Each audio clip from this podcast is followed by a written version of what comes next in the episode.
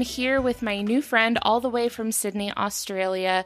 This is Yi-Kai Tea. Say hello, Yi-Kai. Hey, good morning, everyone.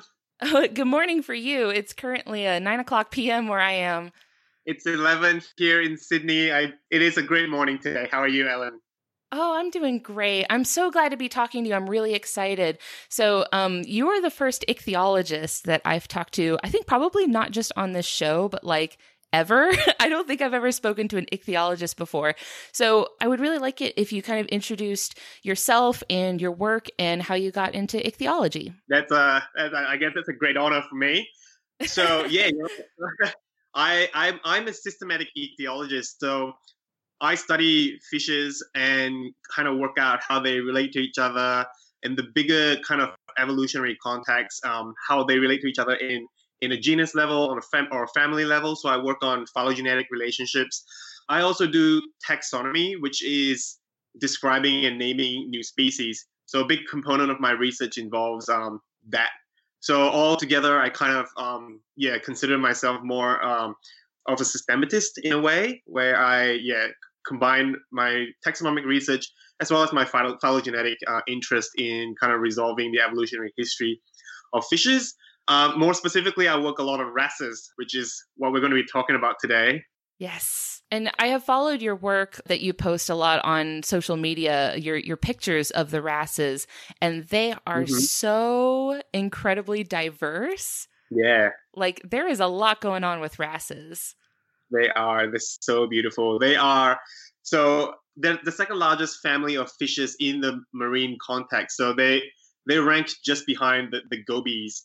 Um, there are over 630 species of wrasses, and they are one of the most successful families out there. Um, and they're known not only for their impressive, you know, array of coloration and form, but also in their morphological diversity, diversity, functional specialization, and their ability to exploit uh, novel trophic guilds. They just really are such a specialized group of fishes. If you can think of anything that's edible on the reef, there is a wrasse family, uh, there's a wrasse genus out there that specializes in eating that particular thing. They're, they're just so good at what they do. And that makes sense because the habitat that they live in is so diverse and so varied, right? So there's like a lot of opportunities there for specialization. They are, yeah. So one of the one of the more interesting, I guess, groups of wrasses are the parrotfishes because they are herbivorous, but they eat algae that's grown kind of like on the surface of rock and coral, and also algae that grows inside of coral. So uh, things like zooxanthellae, um, symbiotic algae and stuff. So they have these really kind of incredibly robust fused teeth that kind of looks like a beak, like a bird's beak, which is how they got the name parrotfishes. And they use these to kind of crush up coral and rock and then kind of just digest everything and extract the algae inside of their digestive system, which is also very long and um, wonderfully adapted to processing these kinds of food. And then they kind of like excrete out on the other end fine particulate matter like sand and other, you know, bits of the coral and rock that they can't digest. So they kind of fill this really, really important ecological niche on coral reefs, exploiting kind of a novel resource that not many fishes are able to to utilize. Um, and on the other hand, you know, majority of the wrasses are carnivorous, um, and you have a wide variety of, of specializations even within that class. So you have wrasses that are kind of predatory and they eat little fishes. Uh, one of the more notable examples is in the slingjaw wrasse, Epibulus insidiator, which has a really incredible, um, sophisticated mouth, which lunges out like a little suction tube. I, I, guess you can look this up on the on the internet after this, which they then they use to suck up little prey. And I guess you also have this other group of very specialized uh, carnivores known as the the cleaner wrasses. Yes, this is the one type of wrasse that I know about, like that that I'm I'm kind of familiar with. Yeah. I love these they're really really cool. They they like the parrotfishes. They they provide a really essential service on coral reefs, uh, and they hang around little bombies and little um you know bits of coral uh, and what we call cleaning stations. And they advertise themselves you know with a little cute little wiggly dance and they're very distinctive colors. And fishes come and they just lay on their sides, and the cleaner wrasses will come and and pick off little um parasites or dead skin, mucus tissue, and you know, and and, and really they provide such an important service. And and they are obligate parasitivores, so they only eat stuff that they find off fishes. So they don't really kind of you know go on the reef and, and kind of look for food in, in, in other ways. So really whatever you can think of there's there's a, a, group of wrasses out there that are just really so good at doing what they do it's, it's really remarkable i love that so much so that that's my first time hearing of something being an obligate parasitivore. Like I, I haven't heard of an animal that only eats parasites. That's really really cool. So when you said that they like advertise themselves with these flashy colors and and their little wiggly dances, do they have to like compete with each other? Is it like have you ever seen those people that on the side of the road will like advertise businesses by like spinning signs and doing dances and stuff? Like is it like that where like where the fish are competing with each other for like attention? Uh, in, in a way, so wrasses are, I would say all wrasses are kind of, they're very social animals. They live in, you know, loose groups anywhere between two to tens or more. Um, so often these cleaner wrasses, you know, live in their own little harem where there's uh, multiple females and a male, and they, they kind of just hang around socially. They're not really competitive in that way. But because they provide such a great service, um, there are many fishes on the reef that actually mimic uh, the cleaner wrasse. So cleaner wrasses, um, yeah. So cleaner wrasses, um, there are there are a handful of species, about half a dozen of them, I think, maybe just slightly less, uh, and they're all unique in having kind of this Dr. Fish color scheme, which is kind of bluish, a bit of yellow, and then this horizontal black stripe across the body. Um, and there are a couple of blennies that mimic the cleaner. So very well-known example is the Blenny Aspidontus, the fang-tooth blenny, uh, and Plagiotremus. Um, they're all fang-tooth blennies, and so they mimic the coloration and the behavior of these cleaner wrasses. And when a little fish comes up to them, um, hoping to get clean, they actually take a bite out of the fish and swim away with a, a free meal, so to speak. So that is just how important the cleaner wrasses are on the reef. Is they're, they're so good at doing what they do that other fishes copy them and exploit their behavior for their own gain. That is so dirty. That is it so is. underhanded. it really is, but it's it's a really effective strategy as you can as you can imagine. Yeah, I mean, hey, it clearly is is has been working well enough that they have adapted that way. And I like the idea that that you mentioned there's this like a, a coloration that signals that that is that fish's role. It's like to us, you know, we we have certain symbols that indicate to us, oh, this is like a doctor, right? You've got like maybe like a red cross on a white background. Yeah. So like it's the same like sort of visual cue. Yeah. Is this like a common thing for other fish that have like certain roles that like there will be a certain pattern or a certain visual cue that indicates its like role in the ecosystem?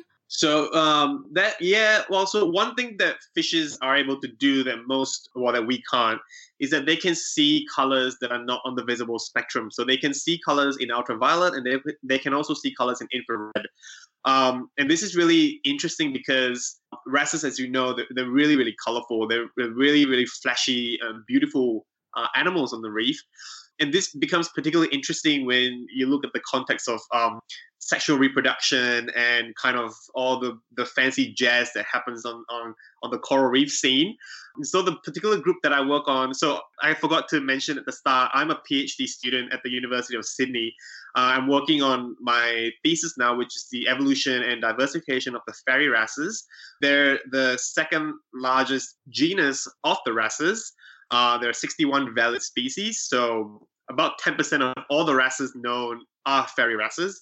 Uh, and they're beautifully, beautifully ornamented fishes. Um, and vision and color is a really important aspect for the life of a fairy wrasse because they're very socially haremic. So a male fairy wrasse will live in a group comprising anywhere between two to 20 or even 30 females.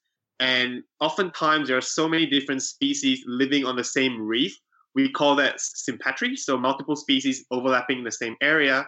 And the females are all kind of rather dull looking. Well, I won't say dull, but they're not as flashy as the males. They're kind of just single single colored tiny little fishes kind of like more pink or orange suffused and the males are the ones that are just really incredibly colorful and some of them have really elaborate ornamentations on their fins like um long extensions on their dorsal fins or just like really big petal like pelvic fins. And so the males engage in what we call uh, a nuptial display every day during um, a few hours before the sun sets. And he flashes these really iridescent, beautiful colors to attract the attention of the correct female species so that they can reproduce and, and, and spawn. So it's this really strong signal in coloration that is what we think is driving the evolution of fairy wrasses. And that's part of what I'm doing for my PhD. So kind of went off on a tangent for a little bit, but I guess in, in the coral reef setting, color, vision, uh, these are all really important for the daily lives uh, of our little fish friends, I guess. Oh, that's awesome. I love the differentiation between like the males being the very beautiful, aesthetic, like look at me sort of fish, and then the females are like, I'm here, I'm good, I'm I'm understated. Yeah. Um. So that's a really good segue into our first sort of category, which is effectiveness. So if you are new to the show and this is your first time listening, um, we do rate and review animals out of ten in different categories. Typically, in other episodes, we have focused on species, but since we're we're talking about wrasses a little bit more generally, we're going to zoom out a little bit, which we've done before. We talked about like tardigrades one time, which is like a whole entire phylum. If, so for effectiveness, if this is your first time listening, we define this as physical adaptations that let an animal do a better job at the things that it's trying to do or to like overcome the obstacles they face every day. So what would you rate? I know this is like a big question because we're talking about so many different types, like all the way from cleaner wrasses to parrotfish. But right. if you could give them a, a, score out of 10, what would you give them for effectiveness? That's a, oh, this is so tough. It's like, I know it's tough. I would say I would give the wrasses in general a nine or even a 10 because for one simple reason, you you you cannot be the second largest and most successful group of marine fishes if you're not good at what you do. And they're just so good at what they do. They, like I said before, um, there is a genus of wrasses out there that specialize in anything that you can think of uh, when it comes to to exploiting uh, novel kind of food guilds. Um, they also are really good at camouflaging, hiding from prey. There's a whole kind of subgroup of wrasses called the novaculines and, and even the duolidines that they're just really good at living in sand. So they go to sleep every night in, in the substrate to avoid predators. Um, then there, you know, the, those that don't do that, they produce really kind of elaborate mucus cocoons to kind of mask them from predators. So they're just so good at what they do on the reef, um, living, eating, breathing. Um, so I would give them a good nine or 10. I can definitely see that. So with the ones that are like more flashy than others, is the purpose of that just to like get the attention of potential mates or does it help them at all with like camouflaging on the reef that they live in? Like, is there any sort of like cryptic value to that or is it just reproductive? I think that's purely reproductive. So they do that for two reasons to attract females and to display to other rival males and kind of, you know, ward them off. It's kind of like a who has the bigger fins and who has the nicer coloration kind of thing. So it's a it's a really tight kind of arms race between males of each uh, species and also males of other species because they're always constantly fighting on the same reef for for the attention of, of females and, and also other uh, other other males in a way to ward them off and, and, and fight them off. Um, and they only kind of really do this at a really specific time of day. So if you were to see a fairy wrasse in, on the reef, most of the time they kind of they're very colorful still, but they're not really attention grabbing in, in, in a way where they, they do their dance. And so another allied genus, which is actually the sister group to the, the fairy wrasses, are the flasher wrasses, and they and they take this up one level. They're just really they're known for it. I mean, that's the name, the common name flasher wrasses, they just they really just go all out with their flashy colors and their behavior. I guess in a way this is very attention grabbing uh, and, and makes them very vulnerable to predation. But there's just so many of them on the reef, and you know they only kind of really go all out a few hours before sunset, and the rest of the day they're just kind of behaving like a normal fish, kind of swimming close to the substrate, um, and they're not you know really prominently displaying the colors. So I would say this is more kind of a, a, a trait that's that's geared towards sexual selection and, and mate choice rather than uh, crypsis and camouflage. But then you also have a bunch of wrasses out there that are just really, really good at camouflaging. One of the closely related genera to the flasher and fairy wrasses are what we call um, the cryptic wrasses, so to speak, uh, from the genus Pteragogus. and they're really kind of marble, greenish looking. They kind of look just like the sea grasses that they live in, or the little reef matrices that they kind of hide in. So yeah, they're just so varied in that way. Everything that you can think of, there's a wrasse that that, that has just kind of fully embodied that. there's a wrasse for that. There's a wrasse for that. There is a wrasse for that hashtag. I love them. And you know what? I have seen, it wasn't too long ago. I think it was just a couple years ago. We were in Mexico and we had the opportunity to go snorkeling and we saw parrotfish. And this was my first time ever seeing a parrotfish. And I had never realized how beautiful their colors were, right? Like mm-hmm. the, a lot of different colors on there. So, and these are the parrotfish, right? So these are kind of like the bigger ones that mm. are just like munching down on algae and stuff like that. So you mentioned that like their their beak is teeth. Yeah, that's pretty cool. Do, do other wrasse like that are specialized for different things have other weird little specialized teeth like that, or do they have kind of more like normal fish teeth? so, if you are interested in fish teeth and um, you know how wrasses evolved to eat a bunch of different things, you should totally check out um, Kory Evans's Twitter account. So I think his at is um, Sternarchella. Sternarchella. Yeah, yeah, yeah. Yeah. So you might have heard of Kory he is the guy for wrasse morphophysiology kind of stuff. And yes, I guess to kind of uh, go back to your initial point, uh, the teeth of parrotfishes, they're actually a derived uh, trait. So all wrasses have a kind of, I guess you want to put inverted commas here, parentheses, normal teeth, but parrotfishes have evolved to have the teeth fused together into a beak, um, which really allows them to kind of get into rock and coral to get where the algae is. And there are several other really important and cool adaptations um, in the wrasse world when it comes to um, the evolution of their teeth. One uh, really cool thing about wrasses is that they have very well developed pharyngeal teeth. So they have teeth in their throats and they use that to grind up little uh, crustaceans and other stuff. So um, one of the more, um, I guess, recognizable genus for some people are, in, are the leopard wrasses, uh, Macropharyngodon, and their scientific name literally just means big throat teeth. Uh, macro means big, uh, pharyngeal, so that's the, the teeth in your, your throat, and then odon for teeth, so big throat teeth. And they have this large molariform uh, there's one, well, a large molariform tooth on the pharyngeal plate, which they use to kind of crush and grind up little bits of prey that they eat. So they're they're mainly in, invertebrate feeders. They they pick on little uh, shellfish and crustaceans in the sand and rock. Uh, and you also have uh, things like Anampses, for example, the tamarin wrasses, and they have very flat, forward-pointing, uh, chisel-like teeth, which they use to kind of pick and like kind of like a chisel, how how how a chisel would work. They would kind of just pick and and chip away at, at rock and, and you know really get in there to look for for for invertebrate crustaceans and stuff definitely a big yes in terms of the variation in terms of teeth morphology. I'm going to be real with you and and admit that the giant throat teeth is not my favorite thing. I'm not so crazy about that idea. it sounds really it sounds really crazy, but it's I'm telling you, man, that's where it's at. That's where it's at. The wrasses, they just they're just so far out there, and it's crazy because you don't see that. The teeth you can't see that particular tooth on the outside because it's, it's nested inside the throats.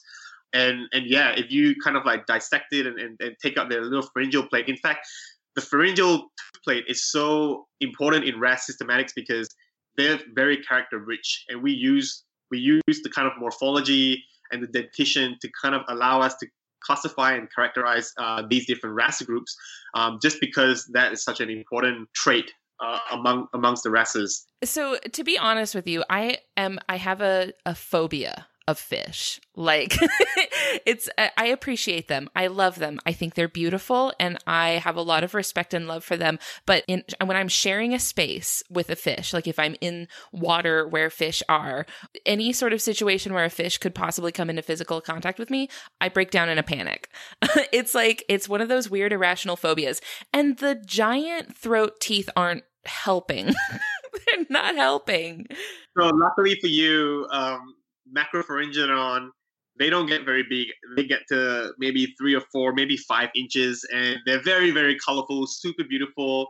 Their common name is, or rather, are the leopard wrasses. So a lot of them are very ornately spotted. They kind of have the same pattern as uh, a lot of these beautiful jungle cats. So they're very uh, spotty, and some of them have uh, really kind of complex uh, marbling on their on their on their bodies and fins. So very beautiful fishes, not scary at all. They are quite shy.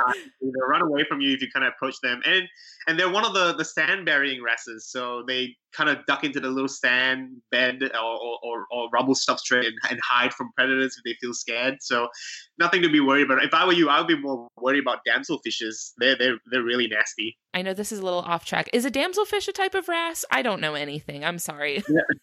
no, they're from their own. They're from their own family. Um, they're they're from the family Pomacentridae, so not related to wrasses at all. Uh, well, I guess all of them are kind of closely related in a, in a way. It depends on how far back the tree you look at things from, but yeah, they're not wrasses, no. Okay, but these are the very rude ones that that maintain their little garden area, right? That's right. Yes, they're they're really rude. I, have heard that they're I've heard that they're very aggressive, like disproportionate to their size. They are. So they're remarkable because they're so small and they're so dainty looking, but they're just really such like pugnacious little things. They, um, especially when they're nesting. So um, what, what, you're describing is very accurate for uh, damsels that are nesting. So the mom and the dad will kind of grow this little algae patch that they protect uh, fervently uh, and anything that comes by, even divers or even like small sharks, even they'll chase them away. They they're really kind of fearless in that sense, and that it just blows my mind how a little fish can just be so belligerent. I'm a big fan of packing a lot of attitude into a very small body. I like. Yeah, this. well, you like that kind of thing, then damsels are the fish for you. That's perfect. So I, am yeah. glad we got to have at least a little mini detour for damselfish because I mm-hmm. find them really interesting. But so um, moving on to our next category to rate the wrasses on, this is ingenuity, which is behavioral adaptations that let an animal solve problems that it faces on a daily basis, or maybe like something that it does behaviorally that lets it like outcompete another animal. Kind of clever things that it does or strategies that it uses. So, what would you give the wrasses for ingenuity? I would give them. Oh, oh, rating things is just it's just not my thing. It's so hard. They are very good. At, there are some wrasses that are very good at um, being clever, so I'm, i would give them a seven. Uh, and the thing that comes to my mind right away are the the rock mover wrasses. Some of the Novaculines, I can't remember the genus. I think Novaculichthys, that's the genus. Yeah. So they're called rock mover wrasses because they literally physically flip over little rock, uh, pieces of coral or, or, or pebbles and, and, rocks to look for crabs and shrimp that are living or hiding under them. And they're really clever because they will kind of snoot around the little reef and flick all these pebbles around causes a commotion uh, and stir up the sand. And other fishes will come and follow them from behind to pick up little scraps that they might have missed. So it's actually really fascinating to watch um, a rock mover wrasse moving rocks. This is like tool use, right? They're they're like using tools. Yeah, almost. So if you have you seen that BBC documentary? Um, I can't remember which one it's called. Blue Planet, I think. There is a scene where there's this uh, tusk fish, which is also kind of wrasse, he takes a little clam or a little shell in his mouth and he swims towards this uh, coral bommy and he smashes that clam repeatedly against the side of the rock to break it up and then does that throughout the entire day until at the bottom of that coral bommy it's just a collection of, of open shells that he just smashes against the rock. Um, so i guess in a way in a loose sense of the word that is kind of a similar thing to tool use and, and, and wrasses have been known to do that kind of thing making use of their environment uh, to get to what they want. And so I guess that you know that that that does count as as ingenuity. And so I, I give them a seven probably. That's good. I was also thinking when you were mentioning the cleaner wrasses, mm. I was thinking in my own sort of weird way that that is a sign of ingenuity because they have sort of made a truce with their potential predators, right? right. Like right. they're kind of like, I'm providing you with a service that you want. I cannot protect myself from you, so instead I will win you over. That is true. And it always, I, I, remember growing up as a kid, I used to be so fascinated by looking at dive magazines and, and photos of, of big, you know, scary looking predatory groupers and, and sharks with their mouth wide open and the teeth flaring at you. And then just these little tiny blue wrasses just kind of darting it out, picking at their teeth, you know, just living their, their lives unbothered. Um, that is just for me one of my fondest memories growing up. Yeah, and remembering being so in love with the ocean. Um, you know, just the complexity of, of coral reefs and, and all the animals that live in and amongst them, interacting with each other in their own special way. It just blows my mind all the time. Um, and yeah, the rest bring me back to that little memory are there any like predatory fish that will take advantage of the trust of the cleaner wrasse, or do they just kind of have like an unsaid rule, like don't eat the cleaner wrasse? In general, that rule is pretty it's pretty solid throughout coral reefs because this evolution of cleaning behavior is not it's not just found in the wrasses; it's found in in gobies as well, as well as um, even even non fishes. So like there are a whole category of shrimps called cleaner shrimps, and they they basically do the same thing is they provide the same kind of ecosystem service. So I would say that this kind of truce is robust enough that fishes kind of leave the cleaners alone because the two things, right? It's it's so successful that it's that it has evolved multiple times independently across different groups of animals. And secondly, you are also now seeing animals that are not traditionally cleaners copycat, well, act as copycats, following the colors um, and the patterns that these fishes have just to kind of exploit their skill to prey on other fishes.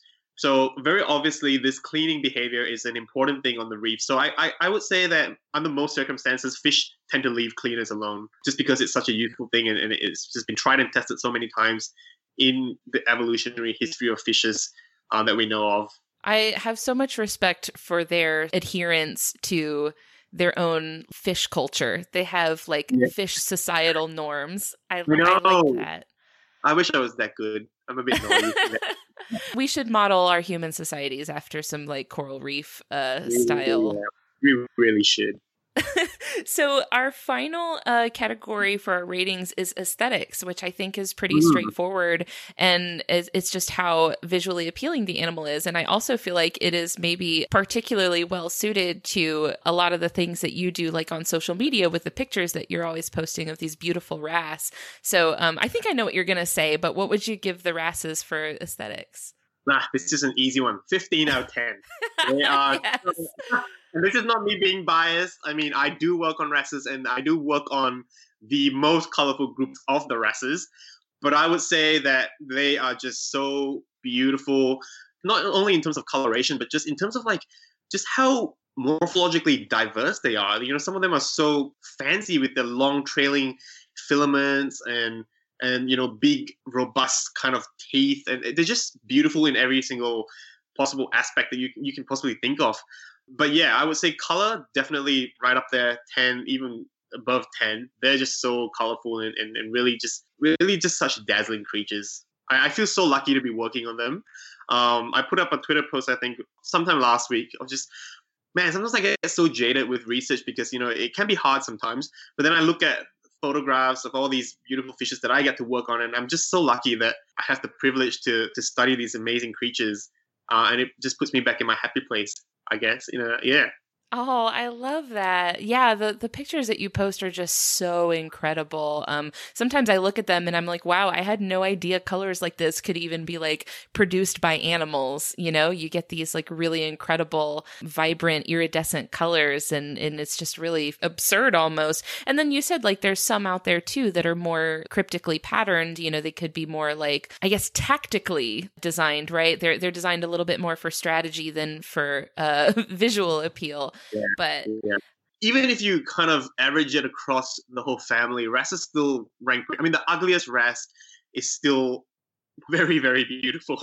I mean, in my in my in my very humble opinion, yeah, definitely some of them are really cryptic. So there are some that literally look like seagrass. They're just green and even come with kind of like the brown bits at the edges of the fin just to you know perfectly camouflage themselves in seagrasses. There are some that look like sand and rock um, you know things that they kind of want to look like because they live in those um, habitat terrains but they're just so subtly beautiful in their own little way as well. Yeah. I, I feel you. I think you're right about that. Yeah. And it was like, you know, it, it, that was kind of how I like started following you and how I mm-hmm. found out about like the work that you were doing was just with like how eye catching the fish are. Right. So I feel mm-hmm. like it's, it's an effective way to get people's attention and, and get people interested and engaged in the work that you're doing. Like not just with, you know, oh, look how pretty this fish is, but now, oh, let's look at how interesting and how beneficial this fish is and really like kind of explore the other things that are going on in the reef around it. So I like mm. that they're kind of this tool that you can use to get people engaged and interested. And then there's so much more that's interesting about them when you get even deeper than how they look. That's yeah. So it's interesting you say that because I I actually only started Twitter not very long ago. I would say maybe a year and a half or two years ago. And I really wanted this to be a platform in which I can engage people with uh, when it comes to research and, and, and fishes, and especially coral reef fishes, because I just think they're so, so stunning. And you're right, the wrasses are just kind of like the perfect little attention grabbing piece that you sometimes need. And, and, and I've learned that over the last couple months and years that, that people really love these these fishes and and, and can you blame them? They're so beautiful. And so this is, a really good opportunity as a scientist and a science communicator or someone who's trying to be a science communicator to really kind of work with this particular aspect of, of, of my organism of choice. Um, and this is kind of how we we went in. So recently, I, am not sure if you know about this, but last year we described a new species of fairy wrasse um, that we named Cirrhilabrus Wakanda after the Black Panther um, movie in, in Marvel in the comic series the common name was Vibranium fairy wrasse. And we really want to kind of like to take this message all the way and to use that species kind of as as a spotlight to shine on on the wrasses and also on the bigger context of coral reefs and how you know we can play a part in in protecting these ecosystems and you know just bringing the wrasses and, and, and fairy wrasses and, and even and coral reefs in general to the to the forefront because I think that's that's such an important thing to do nowadays in, in this you know in our current climate of climate change and, and all these negative things that's happening with us every day. So yeah, I went off on a tangent there a little bit, but you know, the the nice part about this particular group of fishes is that yeah, they're really colorful and they really they're really out there and they really send the message across to kind of protect them and just appreciate them for what they are. Yeah, I did hear about the fish called Wakanda. I had heard about mm-hmm. that and and I thought that was just a really really cool idea. I really thought that was very clever. Yeah, we we really so yeah, I, I don't want to really go into it too much, but it, it was found it, it lives in very deep mesophotic reefs in in Tanzania, Africa, and these habitats are really so poorly explored. I mean, my collaborator Luiz from the California Academy of Sciences, he's one of the few people out there actually doing deep reef exploration. Uh, and he told me that you know when he was collecting these wrasses, you know, even these habitats are so so isolated from humans. I mean, even he, he found he found plastic bags and and other trash in, in, in you know in in those kind of places, and it really it really hits home. Hey, that you know even you're a little wrasse and you're just living your best life in, in, in these secluded areas and there's, there's still trash there. So we wanted to really kind of use this uh, opportunity to kind of target it from kind of like a, a science science communication perspective and just, you know, bring some attention to the mesophotic ecosystems and, and the animals that live in it. That's awesome. I'm I'm really hyped that you guys did that. So I, I think first of all, it's really really cool to be able to talk to somebody who got to name an animal. Like I think that's awesome. But so other than you know working on naming new fish and stuff like that, so what kind of other work are you engaged in right now that you would like for people to know about? So right now I'm getting ready to submit a paper that kind of looks into the evolutionary history of of the fairy wrasses. So as you know, I work a lot on on the fairy wrasses, um, and so over the last couple months, I've been running a bunch of analyses and writing up a, a big paper um, where we finally resolve.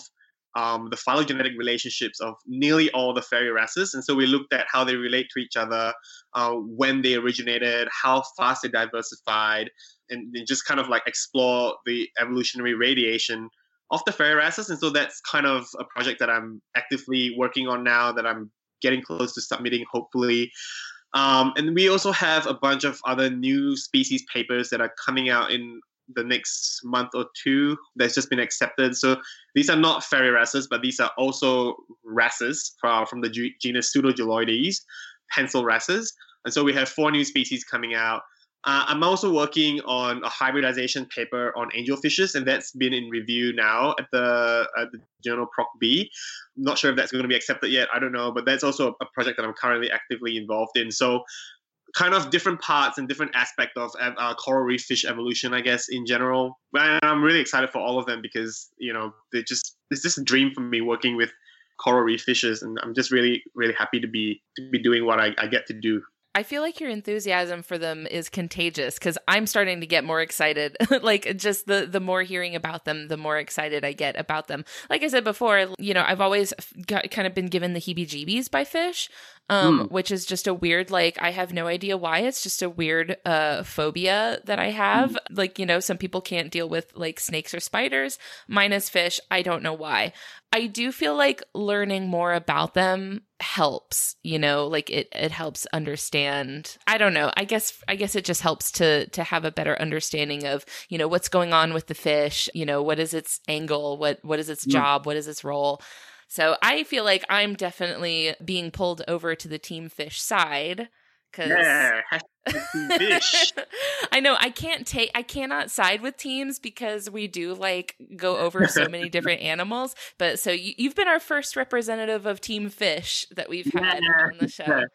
Yeah. yeah, these this kind of uh, team very loosely team wars. It's just a fun way for scientists to kind of engage with each other and with the greater community uh, where we kind of showcase the best the best parts of, of the animals that we work on. So I guess in a way there there really is no team because we're just all one big team science and team biodiversity, I guess. And it's really incredible because you know we give a lot of flack for Team Bird, but Team Bird is incredible. I love Team Bird. They have probably just as much great content as probably more. I mean, there are more bird scientists out there. Content as as, as Team Fish, and I guess you know, back to where you're saying, there really is no team because we're all on the same team.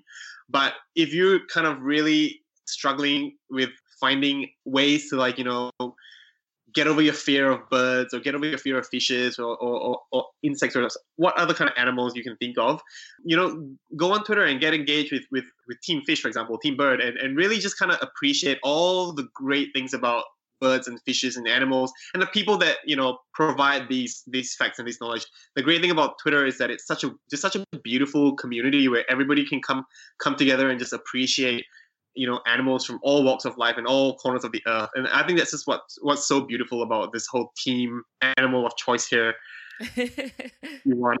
This whole thing that, that we have going on here. I think it's, it's a really beautiful thing to have I know it's very fun and and I do appreciate you for for contributing so much to that. I feel like you have a big part in that um and and it's been very um you know delightful for me but also helpful and so oh and also uh, I don't think we've mentioned it yet but for anybody that is on Twitter that doesn't follow you, you can be found on Twitter as Kai the Fish Guy. That's right. Yep. So I I'm on Twitter and Instagram um, with the same handle, Kai the Fish Guy. I think on Twitter it's Fish Guy Kai because someone took Kai the Fish Guy. Oh, but oh, no. if you search Kai you get yeah, it's because it's my it's my it's my username now, but it's not my at sign. So it's at Fish Guy Kai, but my name on Twitter is Kai the Fish Guy. So you'll find me either way. Um, yeah, there's there's a real Kai the Fish Guy out there, and I really want to meet him. Say hi. talk about fish together. Spiritual twins. Yeah, spiritual twins. So I, I feel like I have learned a lot about a really diverse group of fish that was underappreciated by myself. Um, mm-hmm. like I, it was like a lot of things that I had kind of like heard of in passing, but never really mm-hmm. like. Um, sorry for the pun, but I'd never dove into. Um, sorry, I can't help it. It's a it's no, a problem. But thank you so much for sharing all this knowledge with me. This has been really amazing. No worries, Ellen. Thank you so much for having me as well. You, I can talk about wrasses till the cows come home. There's uh, a thousand and one things to talk talk about, but you know it's always a pleasure to share just a little bit, just a little bit of that little iceberg that we're all kind of chipping away at. Um, well, that's a horrible metaphor, but you get what I mean. You know, you get what I'm trying to say. I feel like you have recruited some people to the wrasse fan club. So oh, me first of all but also i feel like everybody listening can can feel the love and the joy that you have for these fish. And so i think it's i think it is infectious. Yeah hey even if it's just one extra person you know we're happy. Uh, there you go. That's what it's all about at the end of the day. Well i appreciate you so much for taking the time to talk to us. Thank you for having me. Yep thanks. I'll see you later. All right have a good have a good weekend and stay safe at home. Thank you. You too. All right see ya. Bye